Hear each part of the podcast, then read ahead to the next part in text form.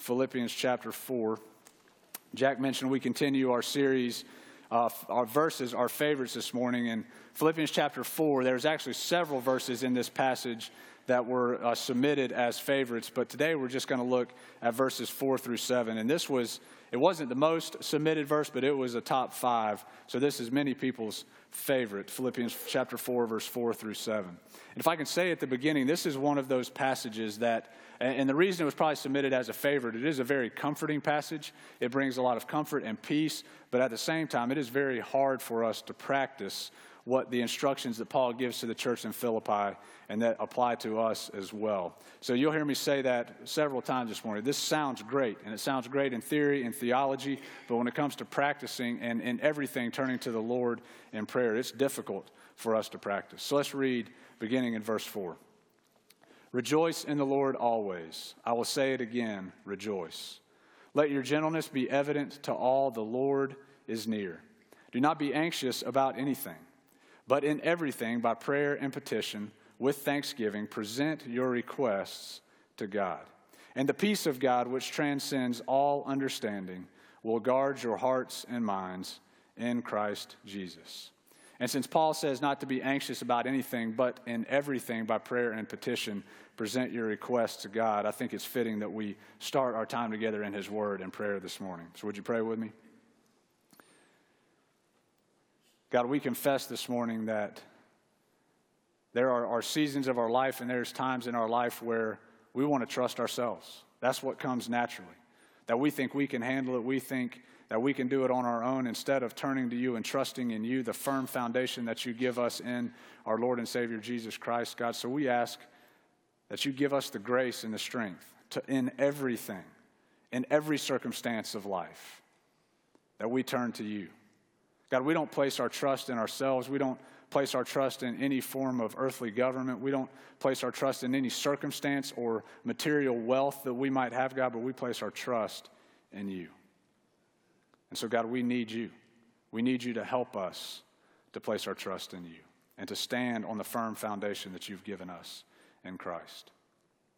So, God, we ask that you speak to us this morning as your servants, and we are listening. In Jesus' name, amen. Gordon MacDonald, a famous author that you may have heard of and may have even read some of his books, he, in one of his books called The Life God Blesses, Weathering the Storms of Life That Threaten the Soul, he tells a parable called The Wreck of the Persona. And it's written, in, it's, it's been told in other books and, and, stories as well. So you may have, have heard this story. But the wreck of the persona is about, about a very wealthy, prosperous man who decided that he wanted to build the biggest, most expensive, finest yacht that the world had ever seen. And so he sets out to build this, this yacht, and as he does, he, he spares no expense, no energy, no effort. He puts all of his time, energy, effort, and resources into building the most grand yacht that the world has ever seen. And as he goes about building it, and it takes him, it, it's, a, it's a couple of year process, as he builds it, he can just hear the praise and the applause of men. That when, once he finishes this boat, that what, what they will say about it, how great they will say it is. And so it's with that spirit in mind that he builds this boat called the Persona. And he, he decorates, it's a huge yacht, and he decorates it with the, the covers with teak wood, and the sails are these large, beautiful, hand sewn, colorful sails. The mast is a large wooden mast, just finely finished wood. He, and there's polished brass fittings. The riggings and the ropes are the finest that anyone's seen. These large staterooms that are in the boat are ornately decorated, and he spared no comfort or, or convenience in those. He wanted it to be the fanciest boat that anyone had ever seen. And as he builds it, people are talking about it, and they're, they're praising him for the work that he's doing. But he gives very little time and attention to the keel or anything that has to do with what's under the water on the boat, anything with proper weight distribution and balance, because nobody can see that part and nobody is making comments about what's under the water. They're just commenting on what can be seen, and that's what inspires him to build this and to continue to build this boat and to invest time, energy, and resources into it. So he, he builds this boat, and it, it comes the time for the maiden voyage. The day comes, and there's many, many people standing around watching it, and they're talking among themselves about how great this boat is. And they're saying, This is going to make us the talk of the yachting world, and surely this will make this man the commodore of our yacht club. And he's hearing these praise, and he sets off for, to sail on the sea. He sails off on the persona, and as he's standing there gripping that large wooden steering wheel that controls the rudder, he has a sense of pride and accomplishment about what he has built. And he feels like the, the boat is his to control and the sea is his to control. And before too long, the, the persona is just a blip on the horizon. And not too many miles out to sea, there comes a storm.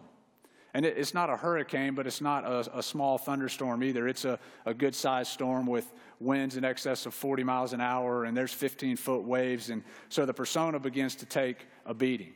The sails are, are soon torn in two, and that nice, fine wooden mast is snapped in two.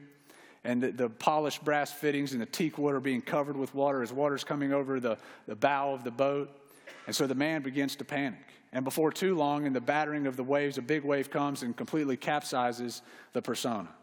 Now, it's important to note that had he given proper time and attention and detail to the underside of the boat, the proper weight distribution and balance, that most boats would have righted themselves in, in this storm. But because he gave no attention to that, the persona begins to sink and the man along with it. And the, the, the boat sinks, the man drowns, he dies, no, never to be heard from again.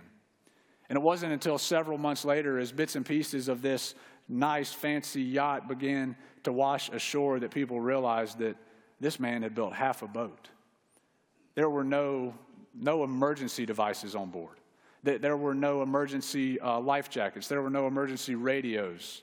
Nothing, no, no emergency boats, nothing that would symbol uh, the thought that a storm might come which anyone who would sail knows that those storms come fast and you don't see them coming until you're in trouble unless you've built a proper foundation for your boat.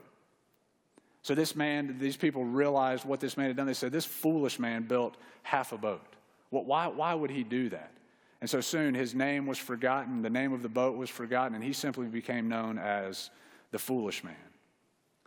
And, and for many of us, we live our lives in this, this same manner, giving very little time and attention to our foundation in Christ and building on that foundation. And, and I want to be clear this is not building on that foundation so that we earn God's favor or we earn our, our salvation or we earn God's blessing. But we build on that foundation knowing that that, that is in Christ that we have a firm foundation. It's in Christ that we have balance and that we have a foundation when those storms of life come. But instead, many of us, we turn to anxiety. And we, we want to put our trust in ourselves and we want to put our trust in the praise and applause of men or in material possessions or in whatever this world has to offer. And so we trust in those things instead of trusting in Christ. And so when the storms of life come, we don't turn to that foundation, we turn to ourselves, which brings anxiety and fear and worry. And in Psalm chapter 1, before, if you want to keep your finger in Philippians chapter 4 and flip over to Psalm chapter 1, we see these two different paths illustrated that this first chapter in the book of Psalms, a book of prayer and praise, begins with illustrating these two different lives. And so in Psalm chapter 1 and verse 1, it says, Blessed is the man who does not walk in the counsel of the wicked, or stand in the way of sinners, or sit in the seat of mockers, but his delight is in the law of the Lord. And on his law he meditates day and night. He's like a tree planted by streams of water, which yields its fruit in season, and whose leaf does not wither. Whatever he does prospers.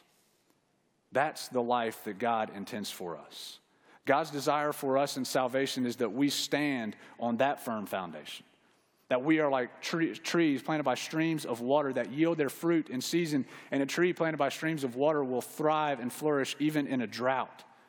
Because even though there's no rain, that stream will provide the nourishment and the foundation and the deep roots that that tree needs to thrive. And so that's the life. And it says, in, it, it says, but his law is in the light of the Lord, and on his law he meditates day and night. That we have to, we build on this foundation, trusting in God's word, spending time in God's word, reading his word, so that we build on this foundation, so that when those storms come, we have deep roots in that foundation in Christ. And then verse 4, this is the other path. Not so the wicked. They are like chaff that the wind blows away. Therefore, the wicked will not stand in the judgment, nor sinners in the assembly of the righteous. For the Lord watches over the way of the righteous, but the way of the wicked will perish.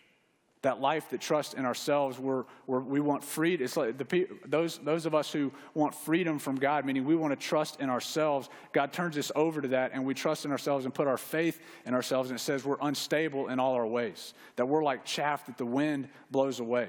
Or like a boat with, with no foundation, with no proper weight distribution, so that when storms come, we're, we're sunk. Our, our boat turns over, our boat capsizes, but there's a different life. The God that life intends for us is a life that's built on meditating on the Word of God, and our delight is in His Word, and we stand on this firm foundation in Christ. And so the psalmist illustrates those two things. And when we flip to Philippians chapter 4, Paul is, gives exhortations to the church in Philippi. The subheading under chapter 4 in your Bible might say exhortations or strong, emphatic instructions, strongly urging the Philippian believers and strongly urging us to practice these things, to put these, these instructions into practice. The, the letter that, church wrote, that Paul wrote to the church in Philippi is his most loving, encouraging letter.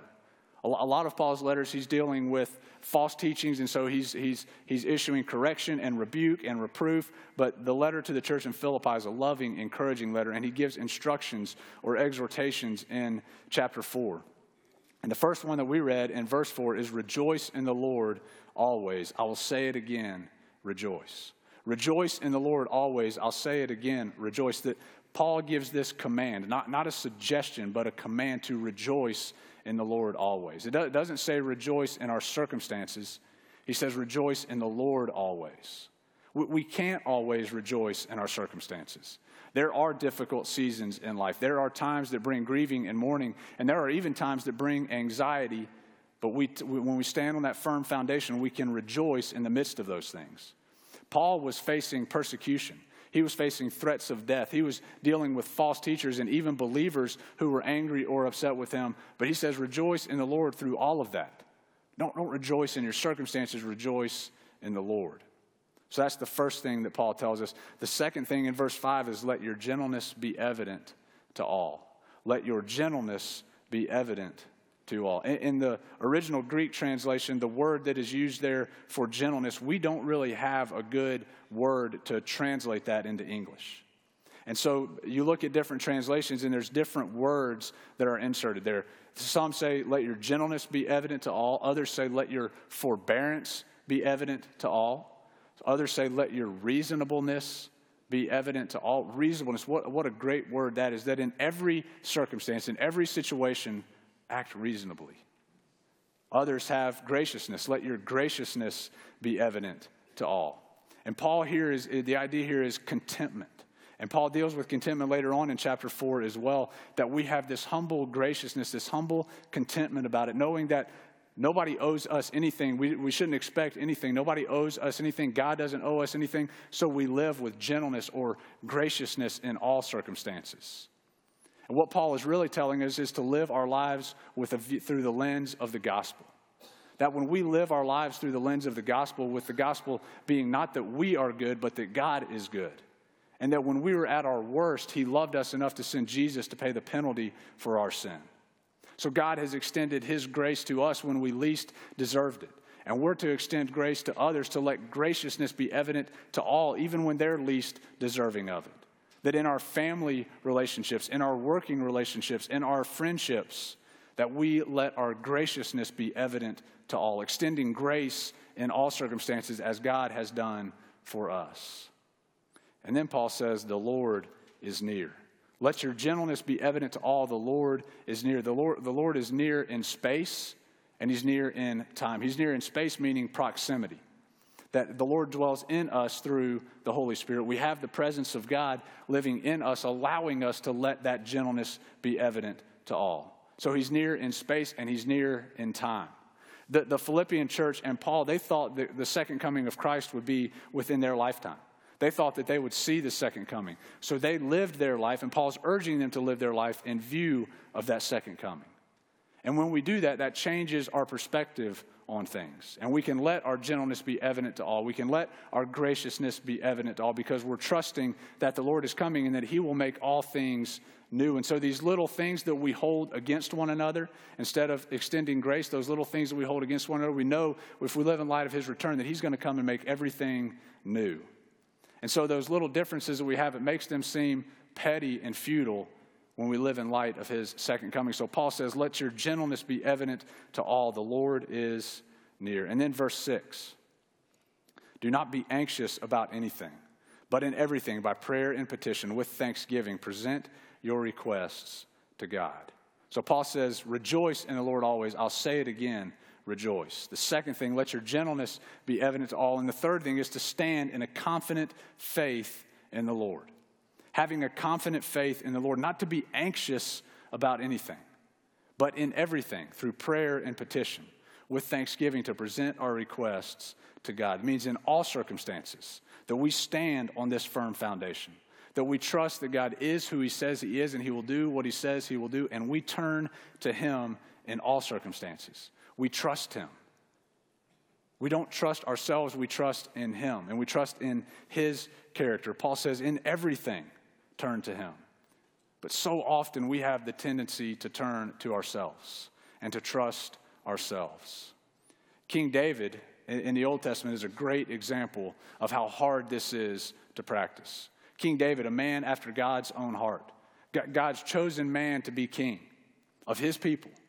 And he's in, in 1 Samuel chapter 21 and 22, David is fleeing from Saul. Saul is after him. He wants to kill him. So David's fleeing from him. He goes to the king in Gath, King Achish, thinking that he will provide him some, some support and, and help him to hide from King Saul. So he goes to him, and, and, the king's men are like, Is this not King David who we sing about? That Saul has slain his thousands and David his ten thousands? So these men are fearing King David. Like, well, what's he going to do to us? And so David realizes their fear and sensing that they're going to harm him. Instead of standing on the promises of God and trusting in what he knows about God and trusting God's character, he turns to himself. And he begins to act like a crazy man. It says in 1 Samuel 21 that he started making markings all over the, the palace, the palace gates to the king's palace.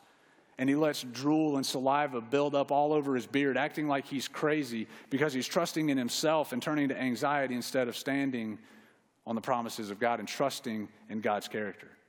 Does David know who God is? Absolutely. He knows who God is. But in this moment, he turns to himself. It's as if he forgets his foundation in God and he turns to himself. But then we read in Psalm chapter 57. Psalm chapter 57, David, in the beginning of 1 Samuel 22, after that incident with the king, it says that David goes and he hides in a cave in the, in the area of Adullam. And Psalm 57 says, A psalm of David, when he had fled from Saul into the cave. Verse 1 says, Have mercy on me, O God. Have mercy on me, for in you my soul takes refuge. I will take refuge in the shadow of your wings until the disaster has passed. I cry out to God Most High, to God who fulfills his purpose for me. He sends from heaven and saves me, rebuking those who hotly pursue me. God sends his love and his faithfulness. Verse 5 Be exalted, O God, above the heavens. Let your glory be over all the earth. Verse 9, I will praise you, O Lord, among the nations. I will sing of you among the peoples, for great is your love reaching to the heavens, your faithfulness reaching to the skies. So David has just turned to anxiety and acting like he's crazy. But then he, he goes to this cave where he's hiding and he begins to remind himself. He begins to, to stand on this firm foundation, reminding himself of who God is, reminding himself of God's character, and crying out to God in everything, in every circumstance, crying out to God, Lord, have mercy on me. And praising God for who He is, for His character, that He protects us. This is great practice for David, and it's great practice for us. That when those seasons of life come, when we want to trust in ourselves and not stand on this firm foundation in our relationship with Christ, that we turn to God's Word. And we remind ourselves of His character we remind ourselves of who God is and we stand on this foundation. Tim Keller said, defines prayer this way prayer is a personal, communicative response to the knowledge of God. That's what David is doing right here. He's turning, he's reminding himself of what he knows about God's character and how he's experienced God's love and his faithfulness in the past. And so in this season, he turns to him and says, I trusted in myself. Now, God, have mercy on me. These men are after me, have mercy on me. I'm turning to you, God. And what great practice that is for us. That we remind ourselves that God is our rock, that He is our refuge, that He is our hiding place, that He is the faithful one, that He is our God who neither slumbers nor sleeps, and that He protects us, that He holds us in the midst of those storms.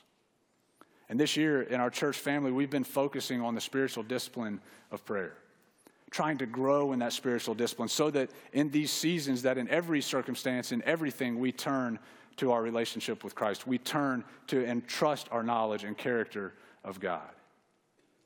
So we've been focusing on that. And as I said, Tim Keller defines prayer as a personal communicative response to the knowledge of God. And Paul here gives three, three descriptions of prayer, three words for prayer. The first one he uses is by prayer and petition. By prayer, that word prayer, just general sense of prayer, spiritual devotion. And then petitions, those requests that we present to God. And then he says, with thanksgiving. So by prayer and petition, as we present our requests to God, we do it with thanksgiving. This, this sense of humility and gratitude should be the basis of all of our prayers. That we pray trusting that God loves us and He will lovingly give us what we need. So as we pray, we're not trusting our will be done, but God, your will be done. Your will be done. We pray with humility and gratitude in all occasions. And so we've been focusing on the spiritual discipline of prayer, but for many of us, as I've already, as I've already mentioned, this is it sounds great. Yes, turn to Him in everything in prayer. Yes, Paul, I get it. But it's so hard for us to practice. And often we, it, it's not that we don't want to pray, we don't really know where to start.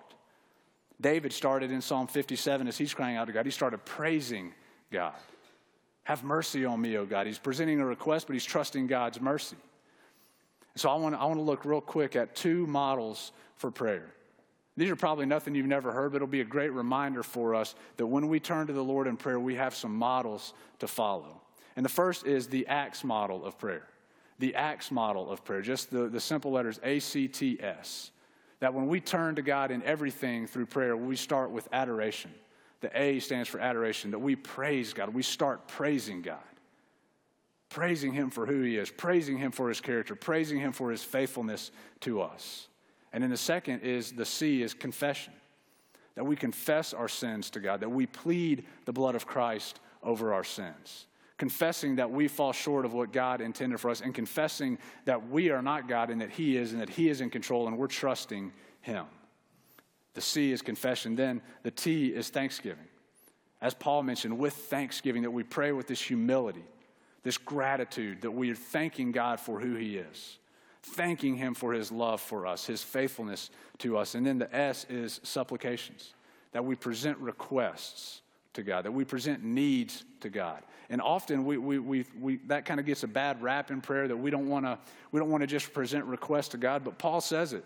Don't be anxious, but in everything, by prayer and petition, we can present those requests to God. That's okay. That's trusting in Him. That's standing on that firm foundation in Him. That's helping us develop that standing on that foundation to, to present our request to Him. So that's the ACTS model to start with adoration and then confession and thanksgiving and then presenting our requests to God. And another model is the model that Jesus gave us with the Lord's Prayer. In Matthew chapter 6, Jesus' disciples say, Lord, teach us to pray. And Jesus doesn't leave them hanging and say, well, there's really no, no one way that's better to pray than another. He gives them a model to follow. And so the Lord's Prayer in Matthew chapter 6, verse 9 says, This then is how you should pray. Our Father in heaven, hallowed be your name. Starting with that praise. Lord, holy is your name. Holy is your name. Praising God. And then verse 10, Your kingdom come, your will be done on earth as it is in heaven. Continued praise and thanksgiving, praise, praying with humility and gratitude, trusting His will be done, not our will. And then verse 11 give us today our daily bread. Give us today our daily bread. God, meet our needs today. But notice that He just says, Give us today our daily bread. He's presenting requests and petitions, but He's saying, Give us today our daily bread. Meet our needs, lest we forget our need for you, God. And then verse 12 forgive us our debts, confession, confessing our sins to God. But then also, as we have forgiven our debtors, that we forgive those who have sinned against us, acting with grace in all circumstances. So confessing, but also saying, God, help us to forgive others. So he starts with praise and thanksgiving, and then petitions, and then confession. And then the last, and lead us not into temptation, but deliver us from the evil one seeking protection from temptation. God, protect us from the evil one. Keep us from evil. We don't want to be like the chaff that the wind blows away, like the wicked God. We want to be like a tree planted by streams of water. Our delight is in you. Keep us from temptation. So Jesus gives us that model, and a great way for us to pray is to start, if, when we don't know where to go in prayer, is to start with the Lord's Prayer. And maybe pray through the Lord's Prayer a few times, or start with the book of Psalms and pray through some of those prayers as we begin our prayer time, filling our minds with Scripture as we turn in everything to God, trusting that He is in control and that we are not. And the last thing Paul tells us in verse 7 and the peace of God, which transcends all understanding, will guard your hearts and your minds in Christ Jesus. That when we turn to Him in everything, we don't have to be anxious. And the result of that praying in all occasions with thanksgiving is that we have the peace of God with us, a peace that surpasses all human understanding. That when the, lo- the world looks at us, they say, how, how is it that person maintains peace in, this, in, in spite of these circumstances, in the middle of these circumstances? How are they at peace? How are they letting their gentleness be evident to all? How are they rejoicing in all things? Because we're not trusting in circumstances, we're trusting in God and we're turning to Him in everything, in every situation in every circumstance, trusting that He is in control and we are not. And this is easy for us to talk about this morning. It's easy for me to get up here and share it.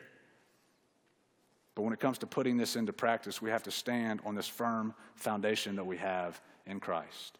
We have to delight ourselves in His Word and turn to His Word day in and day out. C.S. Lewis said, relying on God has to start over every day as if nothing has yet been done. Relying on God has to start over every day. So you and I have to wake up each morning and say, God, today I surrender to you. Today I'm going to turn to you in everything in prayer. And then tomorrow we got to start all over because our natural tendency is to trust ourselves. And the builder of the persona, he focused on what you could see, on what looked fancy. He focused on the praise and applause of men and what would get him that praise instead of focusing on a foundation.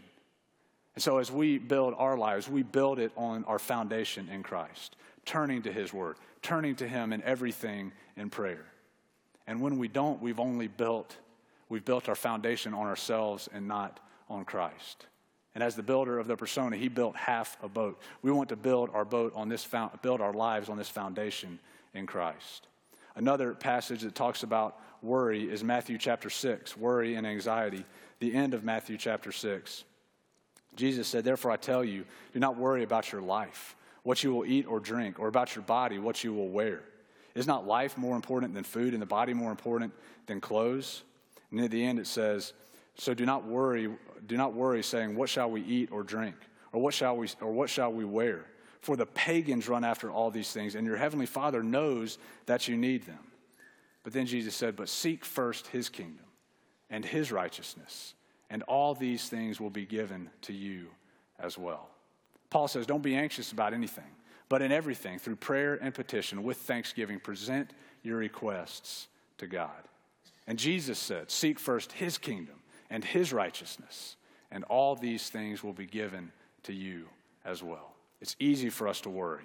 It's easy for us to, to have anxiety and to trust ourselves instead of trust, trusting in God and turning to Him in everything in prayer. Would you pray with me?